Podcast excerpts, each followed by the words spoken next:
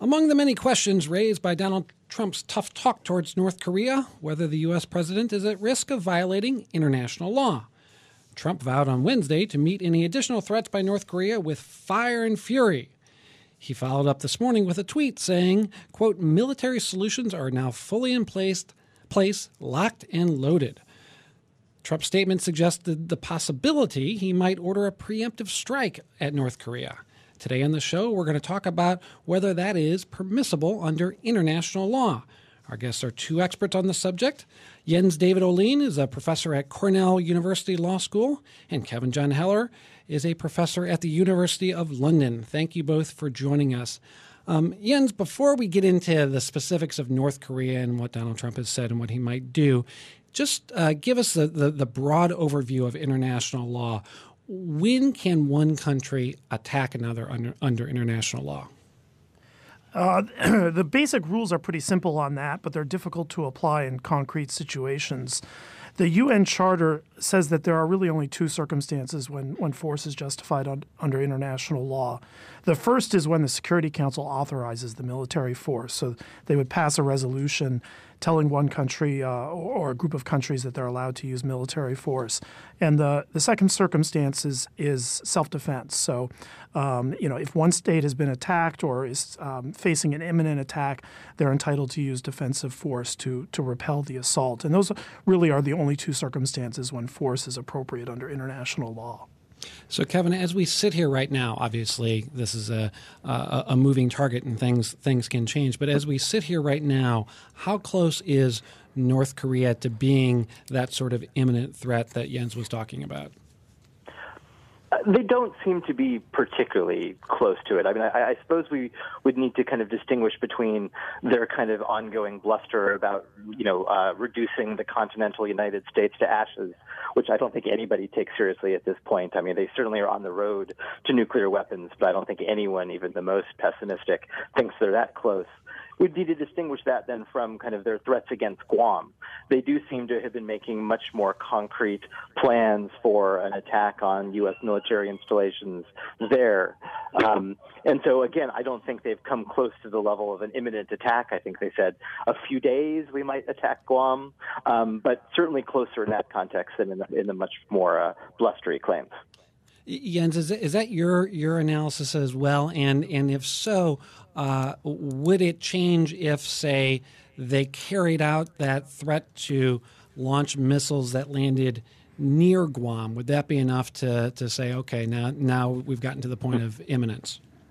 That does change the situation, um, but the, the details matter a lot. I think. Um, you know, words um, by themselves, just kind of the blustery talk and threatening the United States with an attack, it's it's it's hard to define that as an imminent attack because countries are um, you know, engaging in those types of blustery threats uh, all the time. But if they were to actually launch missiles uh, towards Guam, then you'd have the kind of you know tangible, manifest um, movement of military arms in a, in a way that could be defined as a um, uh, as an imminent attack or actually an ongoing attack. Now, I think it would matter where the missiles actually land. Um, so the the North Koreans, I think, have um, articulated a desire to launch missiles that would land in the ocean outside of Guam, but outside of Guam's territorial waters, basically in international water. Um, if they were to do that, it would be a very provocative threat, but would that constitute an, uh, an imminent attack or an attack against Guam? Well, if the missile landed in international waters, I think North Korea could say, look, this is a, um, you know, a test meant to sort of demonstrate our, our resolve, but we haven't really done anything to implicate the, the, the sovereignty of the United States or Guam. However, if that missile were to land within the territorial waters of Guam, either by design, because that's what North Korea intended, or because it accidentally fell within the territorial waters of Guam, then at that point, I think you do have an attack, and the United States would be justified in responding, though I think that response would have to be proportional. Um, let me get to that issue of proportionality in, in, a second, but I want to back up just for a second. Kevin, I, I just launched into international law like mm-hmm. it was some, written in some book somewhere. What, what's the source of all this international law that we're talking about? Where does it come from? It comes from two basic uh, two basic places. Uh, Jens has already mentioned the first one. It comes from the UN Charter, and Article 2.4 of the UN Charter prohibits the, the use or threat of force against the territorial integrity or political independence of another state. And then you have Article 51 of the UN Charter, which inscribes the right of self-defense. But of course, those provisions are very vague. They, they don't cover every situation. They don't define all of the terms. And so then we also have to rely on customary international law, which is essentially unwritten international law that uh, rules that states have said they believe to be legally obligatory. And, and most of what we're talking about here in terms of the right of self defense is not fleshed out by the UN Charter. It really is fleshed out by state practice and the statements of states as to what they believe is legally obligatory. Donald Trump didn't hold back this week when asked about the aggressive talk coming from North Korea. North Korea best not make any more threats to the United States. They will be met with fire and fury like the world has never seen. Trump followed up this morning with a tweet that said military solutions are now fully in place, locked and loaded. Would a preemptive attack on North Korea and its growing nuclear threat violate international law? We're talking about that with Jens David Ohlin of Cornell University Law School and Kevin Jon Heller of the University of London.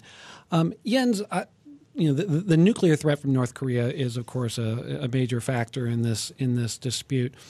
What under international law is the United States supposed to do with the, this threat that seems to be growing? Right now, North Korea can't strike Washington with a nuclear missile, but if we wait a certain amount of time, uh, they're going to be able to. Is there some uh, way in which the U.S. can say, uh, look, we need to get in there now uh, before that threat gets even worse?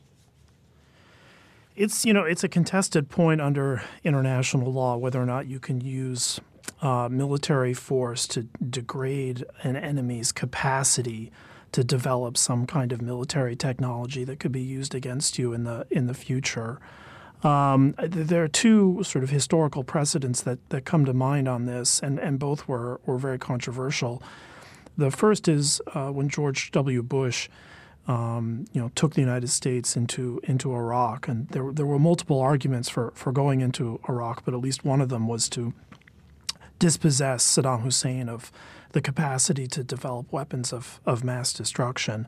And I think that, that that argument was was very controversial under under international law.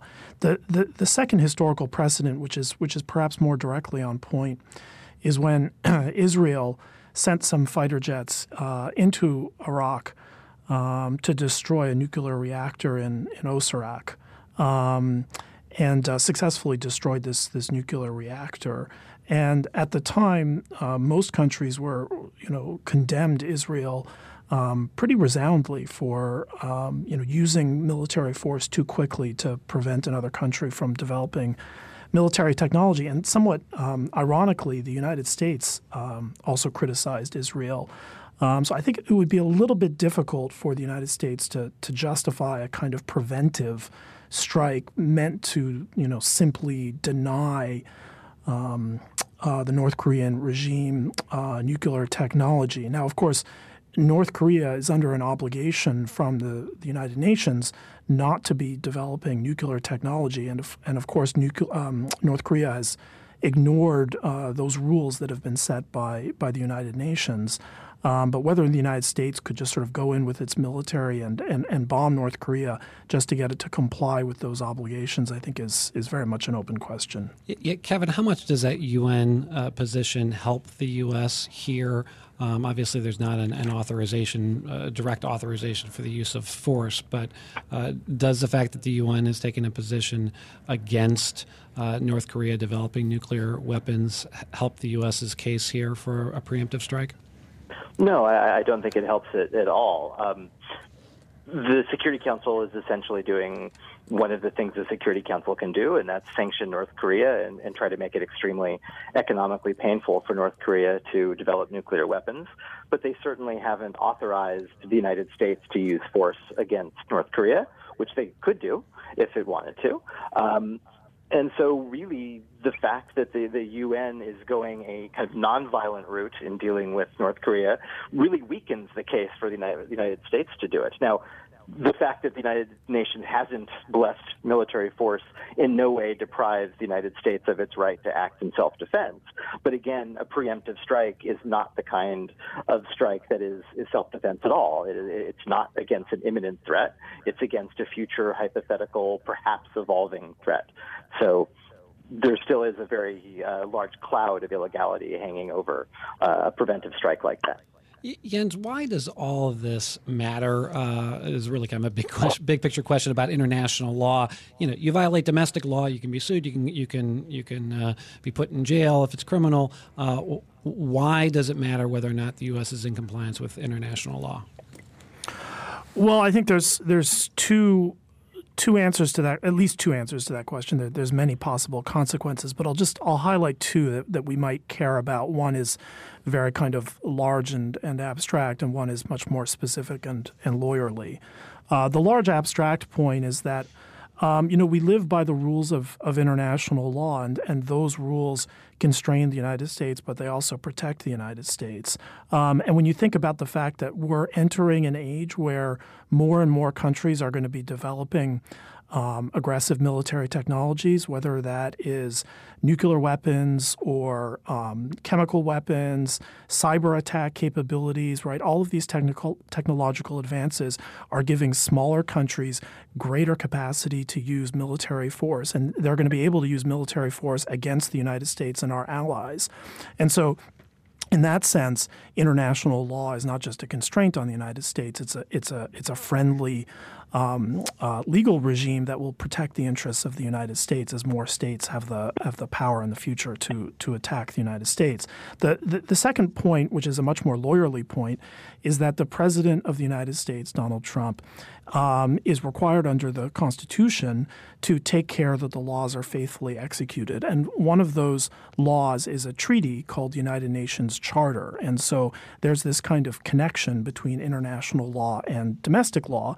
And that UN Charter that we've been talking about is a treaty, and treaties are um, incorporated into, into federal law. So there's a sense in which the president is required under U.S. constitutional law to um, uh, to ensure that we stay in compliance with with our treaty obligations. We're going to have to leave it there. Thanks to our guests, Jens David Ohlin of Cornell University and Kevin Jon Heller of the University of London, talking about international law and the North Korea issue.